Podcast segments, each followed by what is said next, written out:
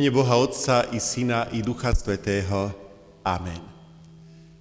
Drahí bratia, drahé sestry v pánovi Ježišovi Kristovi, dnešná nedeľa nás pozýva k tomu, aby sme dobrým premáhali zlé. Nech nám v tom Pán Boh pomáha a nech nás Duchom Svetým poučí o tom, čo to znamená, aké je to dobré a prečo to vôbec máme robiť. I na týchto službách Božích bratia a sestry deti môžu prijať spolu s rodičmi požehnanie tu pred oltárom cez druhú pieseň a všetci spoločne, či tu, či na detskej besiedke máme počúvať slovo Božie a oslavovať vrúcne nášho milého nebeského Otca. Začneme v tom mene Boha Otca i Syna i Ducha Svetého.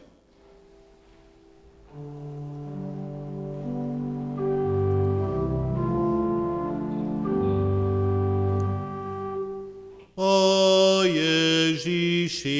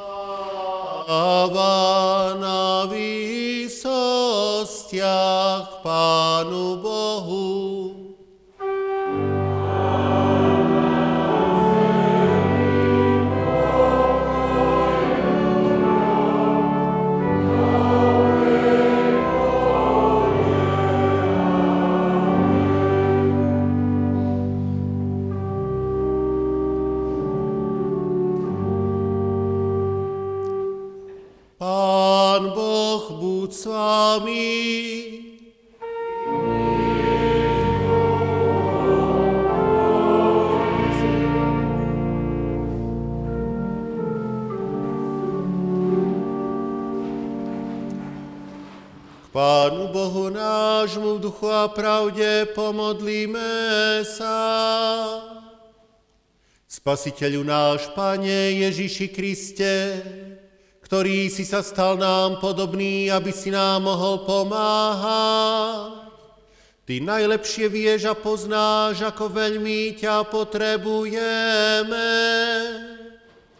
Mnoho klesáme, hrešíme, v slabostiach sa utápame a podliehame súženiam. Preto prosíme, aby si nás od všetkého zlého vyslobodil a naplnil svojou dobrotivosťou a láskou, aby sme aj my zlé dobrým premáhali, blížnym radi pomáhali a v trpezlivej láske s nimi sa znášali. Tvoje slovo prekonáva predsudky a priehrady, nech nás ono vedie k jednote ducha vo zväzku pokoja, teraz i po všetky časy.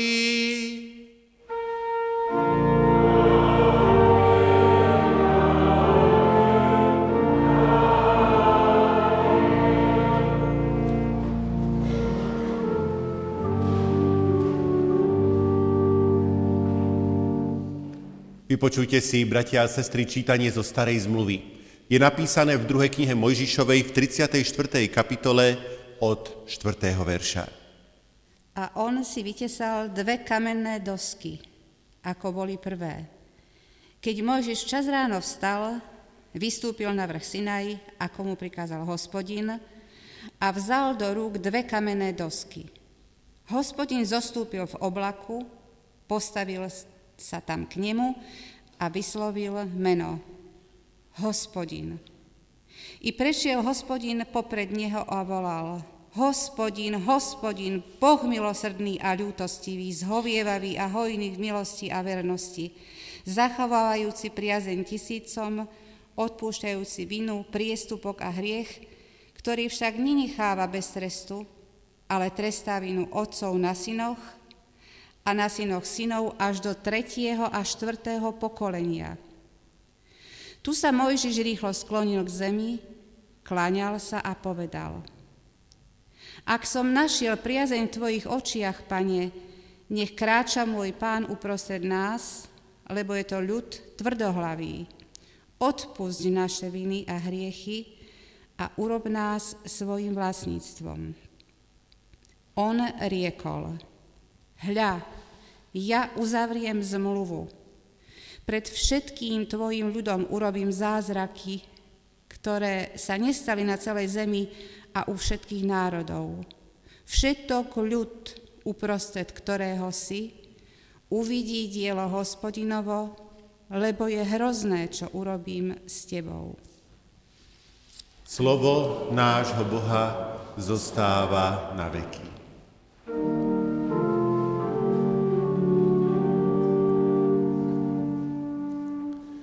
Dnešná svetá nedelná epištola napísaná je v liste apoštola Pavla Rímsky v 12. kapitole. Nikomu sa neodplácajte zlým za zlé, starajte sa o dobré pred všetkými ľuďmi. Ak je možné, nakoľko je na vás, majte pokoj, so všetkými ľuďmi. Nepomstite sa, milovaní, ale ponechajte to hnevu Božiemu, lebo je písané, mne patrí pomsta, ja odplatím, hovorí pán. Naopak, ak je tvoj nepriateľ hladný, nakrm ho, ak je smedný, napoj ho, lebo keď tak urobíš, žeravé uhlie zhrnieš mu na hlavu. Nedaj sa premôcť zlému, ale dobrým premáhaj zlé.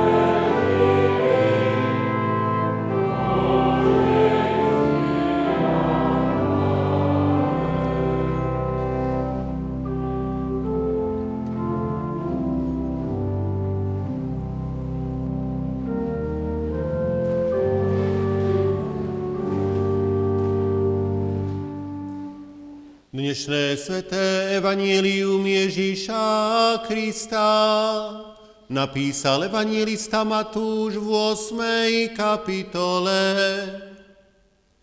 Keď vošiel Ježiš do Kafarnaumu, prišiel k nemu stotní a prosil ho, Pane, sluha mi leží doma porazený a strašne sa trápi. Povedal mu Ježíš, ja prídem a uzdravím ho. Ale stotník odpovedal, pane, nie som hoden, aby si vošiel pod moju strechu. Povedz len slovo a ozdravie môj sluha. Veď aj ja som človek podriadený vrchnosti a mám pred sebou vojakov. Keď poviem tomuto choď, ide, a druhému poď sem príde a svojmu otrokovi urob toto, urobí. Keď to Ježiš počul, zadivil sa, povedal tým, ktorí ho nasledovali. V pravde hovorím vám, u nikoho v Izraeli nenašiel som takej viery. Hovorím vám, že mnohí prídu od východu a od západu, a budú stolovať s Abrahámom, Izákom a Jákobom v kráľovstve nebeskom. Ale synovia kráľovstva budú vyhodení von do tmy, tam bude pláč a škrípanie zubov. A stotníkovi Ježíš povedal, choď a staň sa ti, ako si uveril, i ozdravel mu sluha v tú hodinu. Potom prišiel Ježiš do domu Petrovho a videl jeho testinu ležať v horúčke. Dotkol sa jej ruky a horúčka prestala i vstala a posluhovala mu. Chvála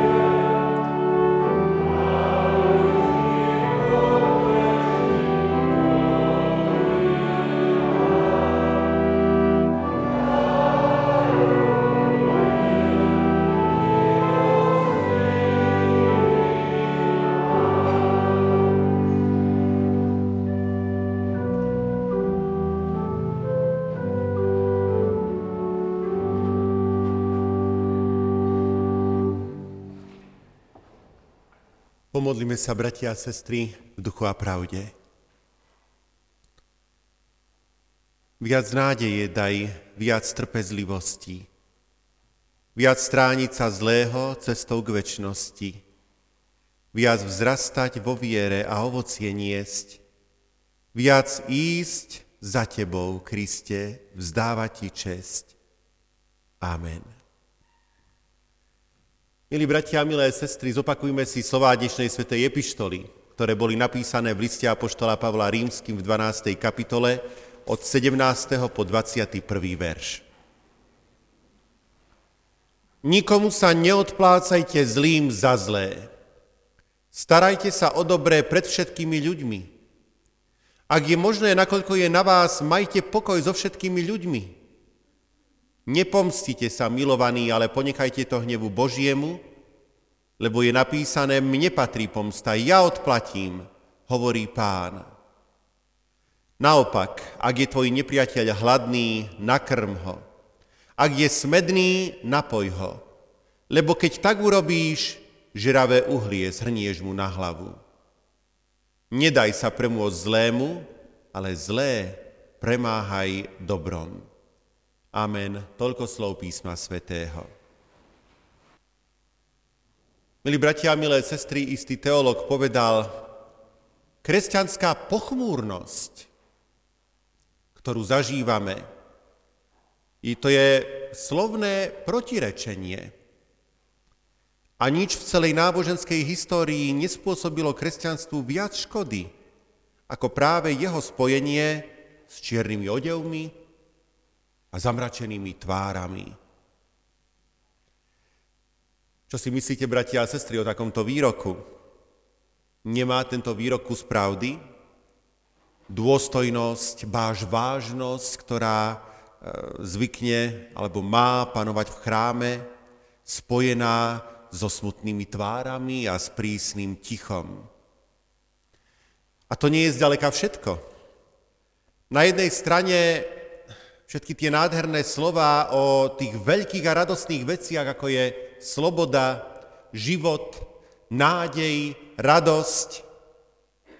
Ale potom hneď ďalšie slova, kde k tomu pristupuje taký a onaký predpis, príkaz a zákaz, hriech, svetosť, spravodlivosť a súd. Samé protirečenia, ktoré však mnohí vidia a im nerozumejú, a tak sa pre mnohých stávajú kameňom úrazu. A myslím, že preto aj mnohí odmietajú kresťanstvo. A čo si podobné máme aj v našom texte. V úrivku z Božieho slova, ktorý pochádza z listu Apoštola Pavla rímským, z toho môžeme povedať najdôležitejšieho Pavlovho listu a celkom spokojne môžeme povedať aj z najdôležitejšej časti celej Biblie. A to preto, lebo list rímským podáva najdôležitejšie veci pre všetkých kresťanov. Má dve časti. V prvých jedenáctich kapitolách Apoštol Pavel veľmi hlbokým a prenikavým spôsobom odhaľuje, čo nám Pán Boh dáva Ježišovi Kristovi že totiž to človeku nebolo možné a nie je možné byť taký dokonalý a svetý, aby obstál pred Pánom Bohom. Že v tejto snahe zlyhali tak Židia, ktorí predsa mali byť vyvoleným Božím národom, ako aj Gréci, ktorí tiež boli v istom zmysle vyvolení, a to svojou múdrosťou, svojou filozofiou, svojim poznaním sveta. Aj jedni, aj druhí však ničili svoje životy v hriechu, nenávistí, zlobe a v množstve protivenstiev, ktoré robili iným ľuďom a voči Pánu Bohu. A preto, ako Pavel v tomto liste uvádza, sa Pán Boh rozhodol, že zachráni svet iným spôsobom. Všetci totiž zhrešili a nemajú slávy Božej, ale ospravedlňovaní sú zadarmo z jeho milosti skrze vykúpenie v Kristovi Ježišovi ktorého Boh dal ako prostriedok zmierenia skrze vieru. Čiže milosť, vykúpenie zadarmo, nie pre naše skutky, pre našu dobrotu a dokonalosť, ale pre vykúpenie v Kristovi Ježišovi, ktorý je zmierením. Toto je to nádherné posolstvo tejto prvej časti listu Apoštola Pavla rímským, ktoré potom znovu objavil Martin Luther, ktoré nám ukazuje, aký je Pán Boh dobrý a milostivý.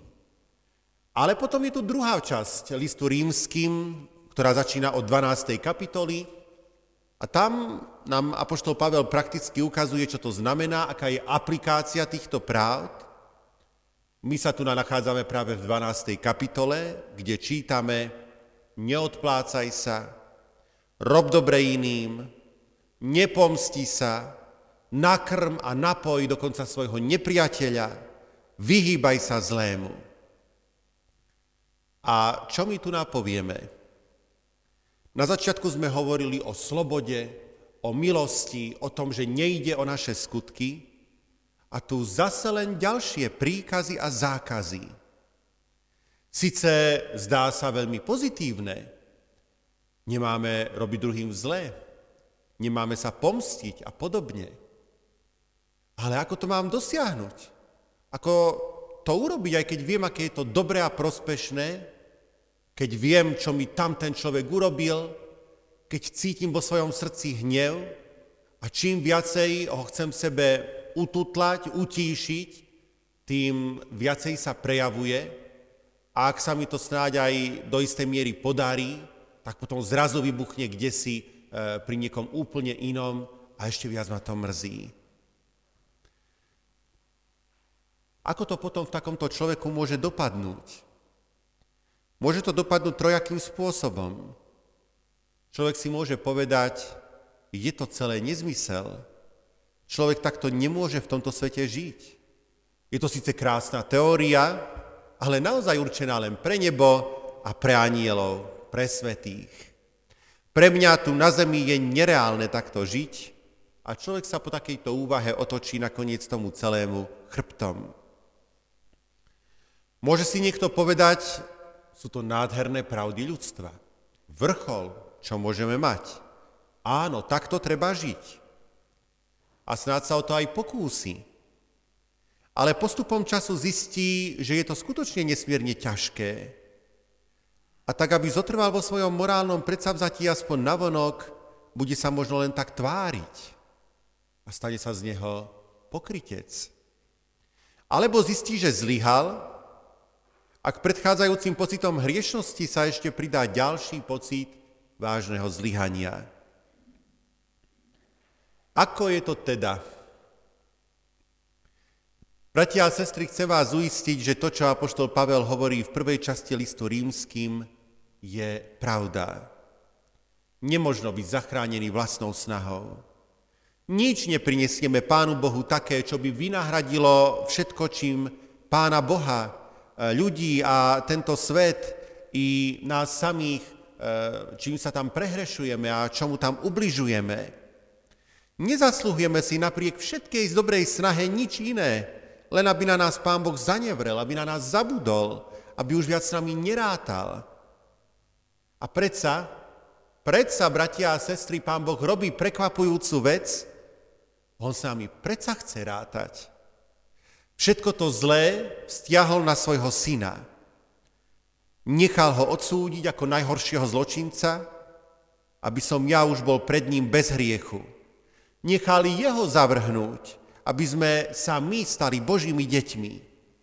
A keď potom pán Ježiš stal z mŕtvych, ukázal, že naozaj to víťazstvo bolo vybojované a že už nemá viacej moc ani smrť, ani hriech, ani pominuteľnosť, ale že teraz už naozaj môže začať to nové.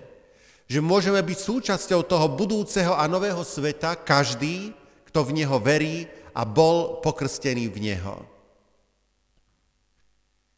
Ak si toto všetko človek nenechá len tak preletieť z jedného ucha do druhého, ak si to nenechá len tak preletieť okolo seba ako niečo, áno, také nedelné, čo sa zvykne teraz tu na chráme hovoriť. Ale ak zvážime, bratia a sestry, čo to znamená, že tým pádom máme vyriešený problém smrti, že máme vyriešený problém našej budúcnosti, že máme nádej, Že máme pri sebe najmocnejšiu bytosť vo vesmíre, že Pán Boh je na našej strane, tak nás to predsa nemôže nechať chladnými.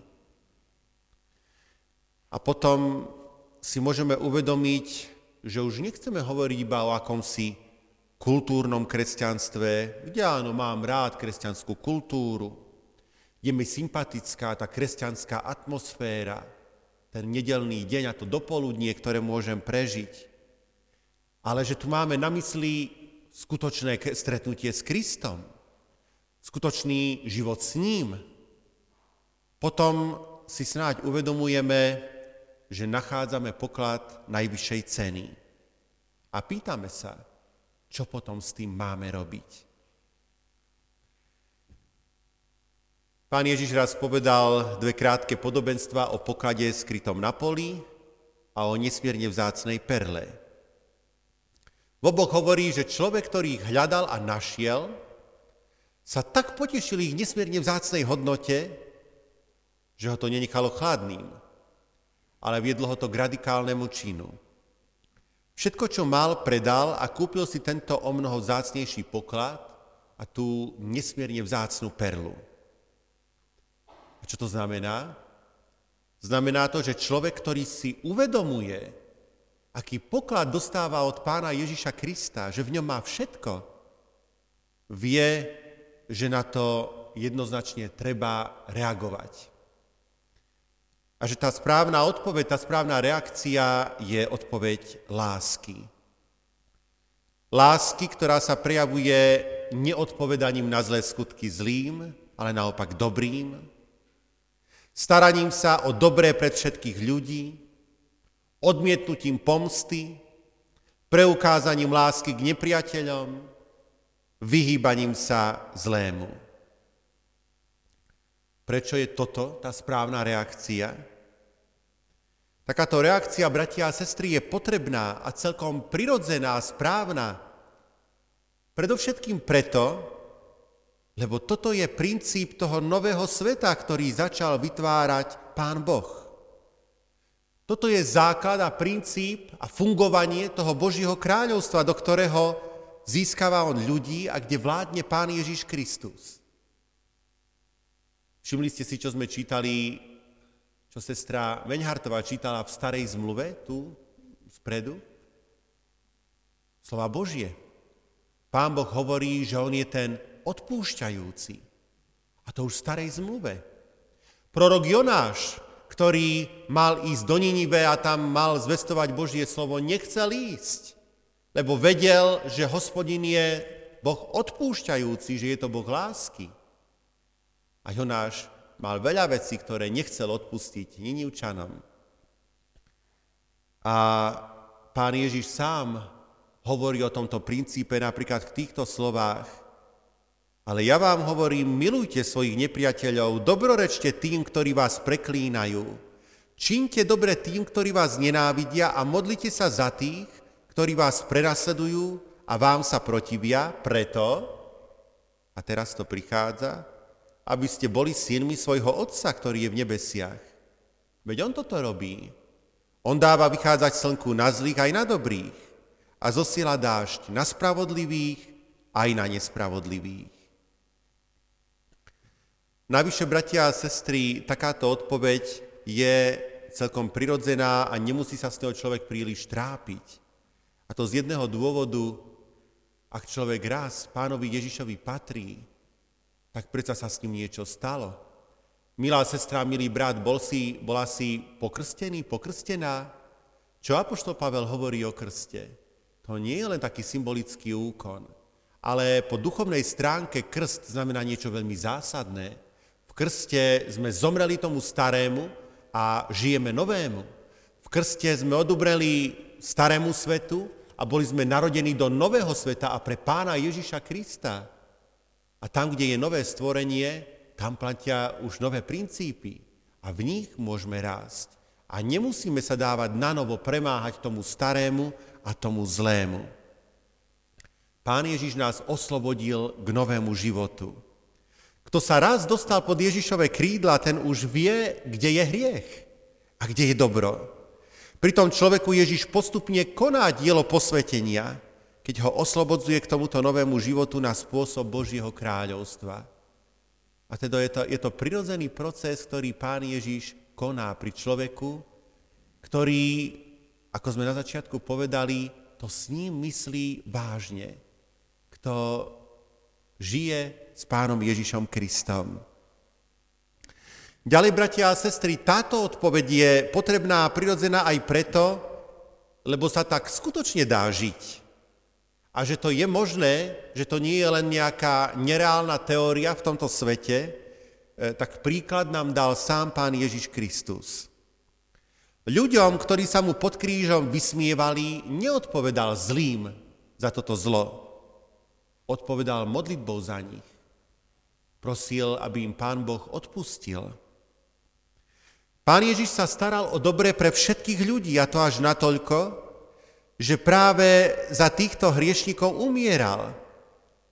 Za učeníkov, ktorí sa rozprchli a nechali ho tak v tom najhoršom. Za zástupy, ktoré kričali ukrižuj ho, ukrižuj. Za tých, ktorí sa mu posmievali pod krížom. Ale aj za tých, ktorí nerobili vôbec, vôbec nič a ľahostajne si žili svoj každodenný život. On sa napriek tomu všetkému o nich postaral a pre nich všetkých, aj pre nás, bratia a sestry, získal a ponúkol nám spásu. Lebo vedel, že sami nič prvý nedokážeme urobiť, lebo sme namočení v hriechu, ale potrebujeme Božie odpustenie. Nikomu sa nemstil, práve naopak, úplne dokonale ponechal všetko Pánu Bohu, keď vystrel svoje ruky a nechal sa spútať a viesť ako baránok na zabitie. Nasítil večerou pánovou svojich učeníkov, ktorí boli plní pochybností a v najťažších chvíľach pravidelne zlyhávali. Dokonca aj samotného Judáša, ktorý ho málo chvíľu zradiť. A takisto uzdravil napríklad ucho stotníkovi, ktorý ho zatýkal. A tá tretia odpoveď, bratia a sestry, prečo je správne a dobré takýmto spôsobom reagovať na Ježišovo vykúpenie, je ešte aj tá, že v skutočnosti takýto život, takáto podoba života je tá najlepšia a najužitočnejšia pre môj vzťah k Pánu Bohu, je oveľa osožnejšia a lepšia pre druhých ľudí a dokonca je zdravšia a lepšia aj pre mňa samotného. Vezmite si napríklad taký hnev a následu pomstu. Úrivok z Božieho slova nás vyzýva k tomu, aby sme pomstu ponechali hnevu Božiemu. A prečo? Pretože náš ľudský hnev je veľmi krátkozraký a namiesto toho, aby veci zlepšil, v skutočnosti všetko ničí. Keď sa manželia začnú na seba hnevať, koľkokrát si to odskáču nielen taniere, ale i deti, blízky, a v tých najhorších prípadoch to môže skončiť aj veľmi tragicky. Keď sa národy začnú hnevať, potom trpia nielen vojaci, ale aj civilisti a nevinní ľudia. A opačná stránka, Boží hnev. Aký je Boží hnev? Boží hnev nenávidí hriech, ale s veľkou túžbou a so slzami hľadí na každého človeka, ktorý v tom hriechu hynie. Preto Boh robí všetko preto, aby odstránil hriech, ale aby zachránil hriešníka. Viete, bratia a sestry, ako si získalo kresťanstvo rímsku ríšu?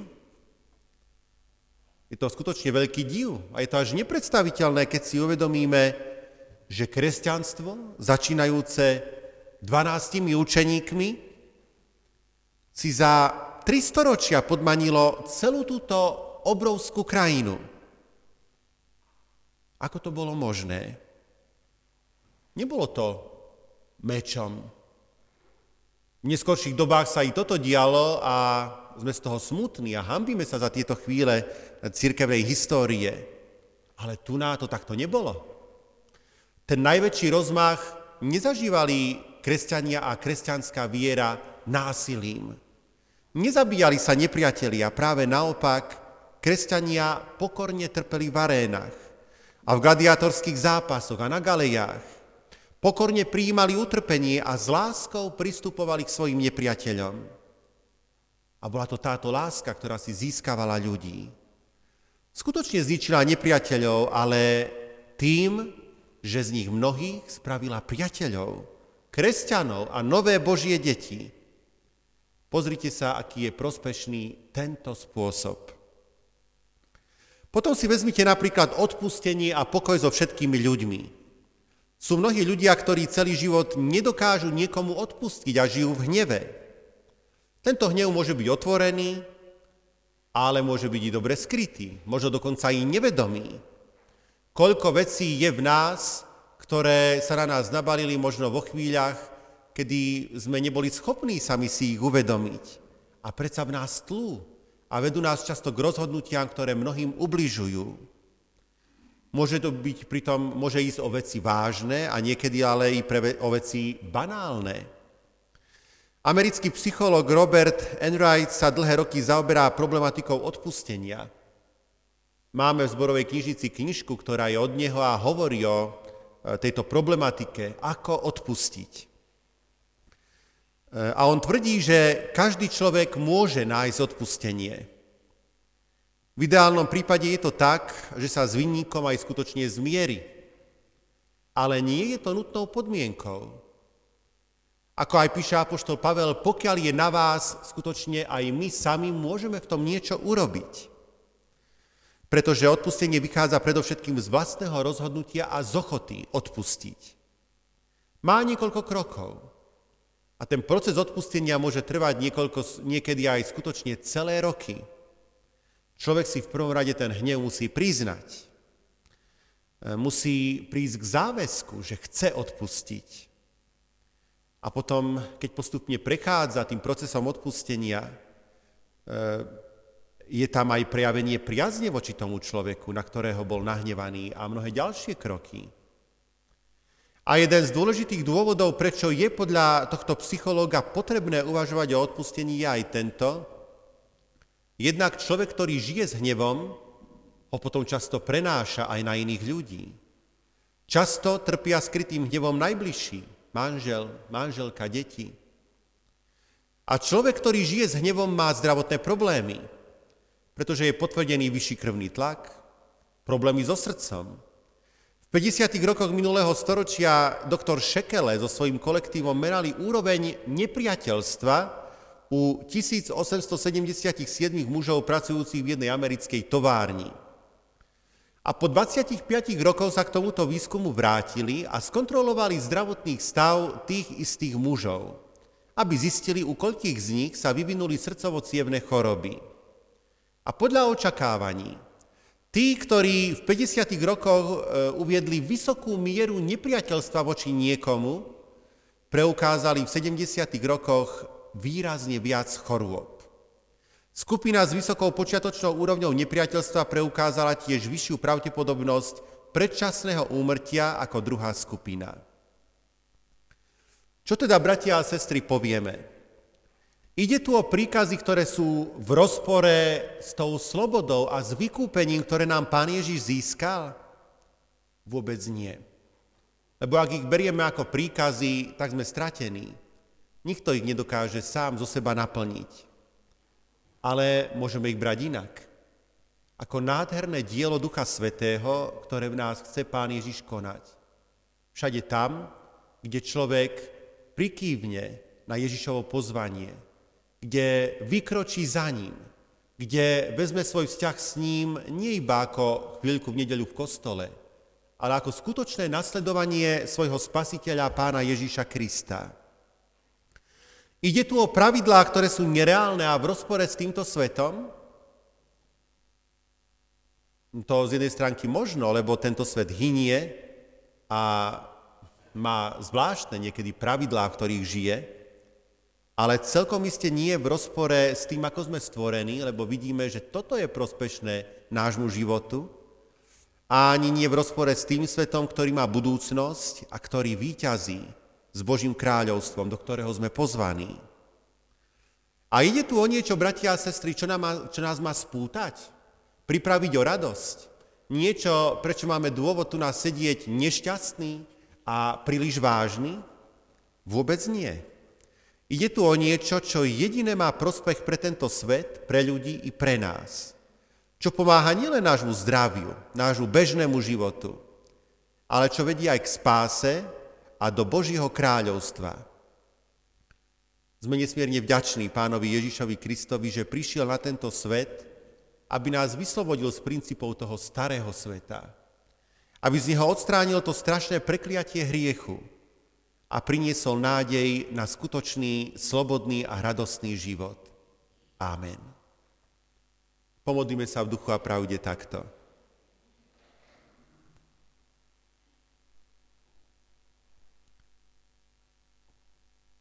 Drahý Pane a Spasiteľu náš Ježiši Kriste, ďakujeme Ti, že stále na novo nás pozývaš, aby sme neboli spútaní, či zákonom, predpismi, lebo by nás to len ničilo a iba by nám to ukazovalo, aký sme slabí a nedokonalí. Ani vlastným hriechom, či strachom z našej pominuteľnosti, ani ničím ďalším ale že si prišiel preto, aby si nás oslobodil, aby si nás zachránil, aby si nás vykúpil aby si nás viedol cestou premeny, posvetenia a cestou väčšnej slobody, do ktorej nás povolávaš. Ďakujeme ti, Pane, za to, lebo to jediné je to, čo môže prospieť nášmu životu, nášmu zdraviu, našim blížnym, a čo jediné má nádej.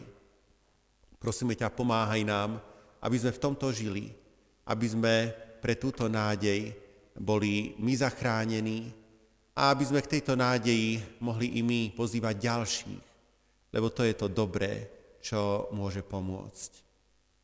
Prosíme ťa, milý Pane náš, spolu so všetkými príbuznými a s celou rodinou, ktorí spomínajú na svoju drahú príbuznú Ľudmilu Oravcovú, ktorá nás opustila pred rokom. Prosíme ťa, aby si aj ich potešil. Tí, ktorí si pre našu smrteľnosť umieral a ktorý si pre náš život stal z mŕtvych, aby si touto nádejou bol blízky pri tejto rodine, ktorá v tejto nádeji svoju drahú príbuznú pred rokom vyprevádzala do tvojich rúk a ktorá sa má hľadá potešenie, pomoc a nádej. Pane, Ty vidíš všetky ťažkosti a všetky otázky i všetky túžby o pomoc, ktoré v tejto rodine sú, tak, Pane, budem blízky so svojou pomocou a vedí cestami úprimnej viery, lásky a nádeje.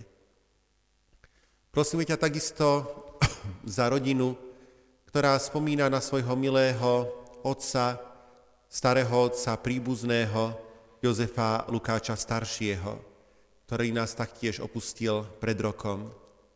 I tu, Pane, buď blízky so svojou pomocou. Tí, ktorí si bohatí na odpustenie a na nádej. Tí, ktorí nás máš tak rád a nechceš, aby sme sa trápili, ale aby sme žili v nádeji tak Pane, Ty takto potešuj a veď i celú túto rodinu a budím blízky so svojou nádejou a pomocou. Drahý Pane náš, myslíme i na našu sestru Dozorkyňu, ktorá vo svojich zdravotných problémoch hľadá pomoc a zajtra má nastúpiť nemocničnú liečbu. Prosíme ťa, Pane, k Tebe sa nesie naša nádej, Buď blízko pri našej drahej sestre dozorkyni, ktorá ešte včera konala svoje povinnosti a dnes ju ťaží kríž tejto choroby. Chceme spolu s ňou niesť jej kríž. A ako tí, čo cez strechu pred pána Ježiša Krista spustili porazeného v dôvere, že mu pomôže, tak i my ju v dôvere prinášame pred Tvoju svetú tvár a pokorne prosíme, dotkni sa jej tela, i duše, nech pocíti moc Tvojej uzdravujúcej prítomnosti. Pomáhaj jej, aby neklesala na mysli, ale aby v dôvere prechádzala cez všetky peripetie tejto liečby. A Ty sám, Pane, sa priznávaj k lekárom, sestričkám, k ich snahe a predovšetkým k nej samej a k jej blízkym. Pane, prinášame pred Teba všetkých chorých v našom církevnom zbore, o ktorých sám Ty najlepšie vieš. A prosíme ťa, aby si im všetkým pomáhal a viedol ich cestou tejto nádeje a svojej pomoci. Ty si mocný Boh. I dnes sme vo Svetom Evangeliu počuli, ako dokážeš predivne liečiť, a ako si pochválil stotníka, ktorý veril Tvojej moci a nepochyboval, tak, Pane, i nám pomôž našej nevere. I tu buď blízky so svojou pomocou a pomáhaj, Pane. Amen. Otče náš, ktorý si v nebesiach, posved sa meno Tvoje, príď kráľovstvo Tvoje, buď vôľa Tvoja, ako v nebi, tak i na zemi. Chlieb náš každodenný daj nám dnes, a odpúšť nám viny naše, ako aj my odpúšťame viníkom svojim. I neuvoď nás do pokušenia, ale zbav nás zlého, lebo Tvoje je kráľovstvo, i moc, i sláva na veky. Amen. Sláva Bohu Otcu, i Synu, i Duchu Svetému, ako bola na počiatku, i teraz, i vždycky, i na veky vekov. Amen. Bratia a sestry, v informačnom liste máte všetky oznámy, alebo skoro všetky oznámy. Chcem k tomu všetkému, čo je tu oznámené, eh, pridať ešte poďakovanie bratovi Joškovi Šmihovskému za to, že sa pustil do eh, úpravy, údržby stromov eh, vo Farskej záhrade.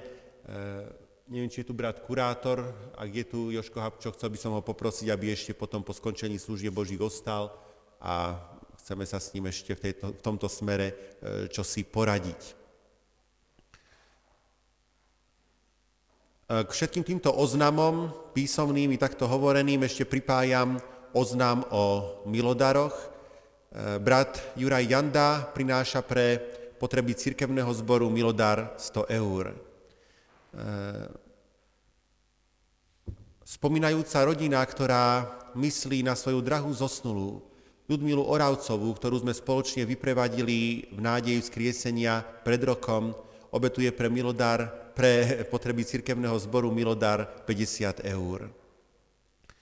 Anna Lukáčová spolu so svojimi blízkymi pri prvom výročí umrtia svojho milého otca a ich príbuzného Jozefa Lukáča staršieho obetuje pre potreby cirkevného zboru Milodar 20 eur. Za všetky prijaté milodary ďakujeme a nech Pán Boh poteší všetkých zarmútených a spomínajúcich.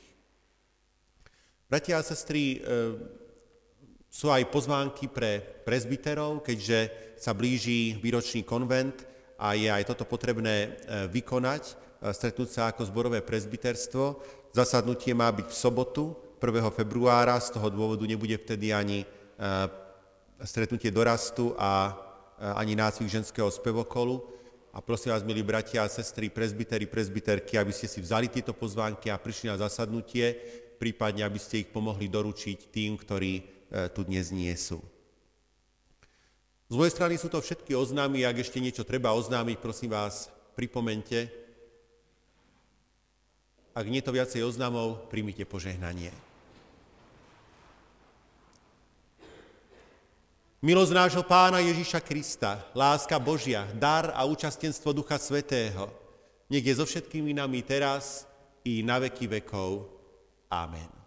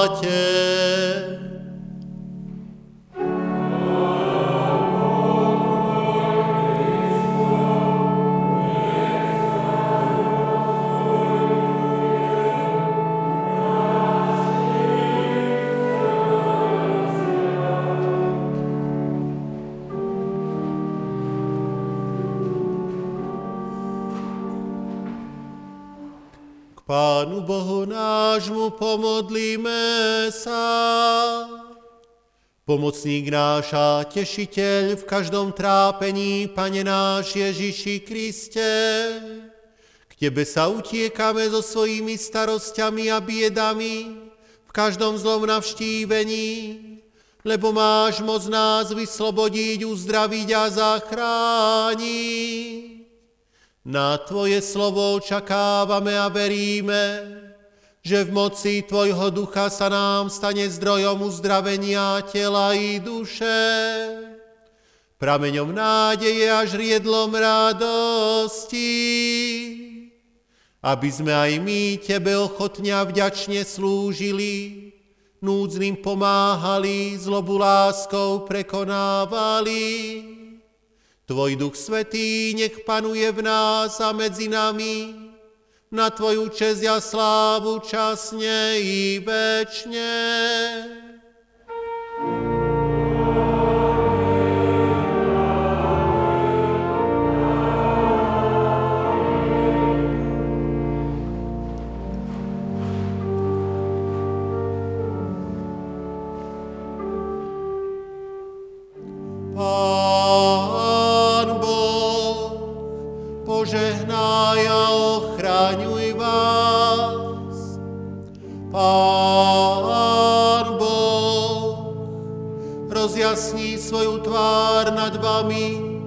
A buď vám milostivý. Pán Boh, obráť k vám svoj obličaj a daj vám svoj časný i večný pokoj.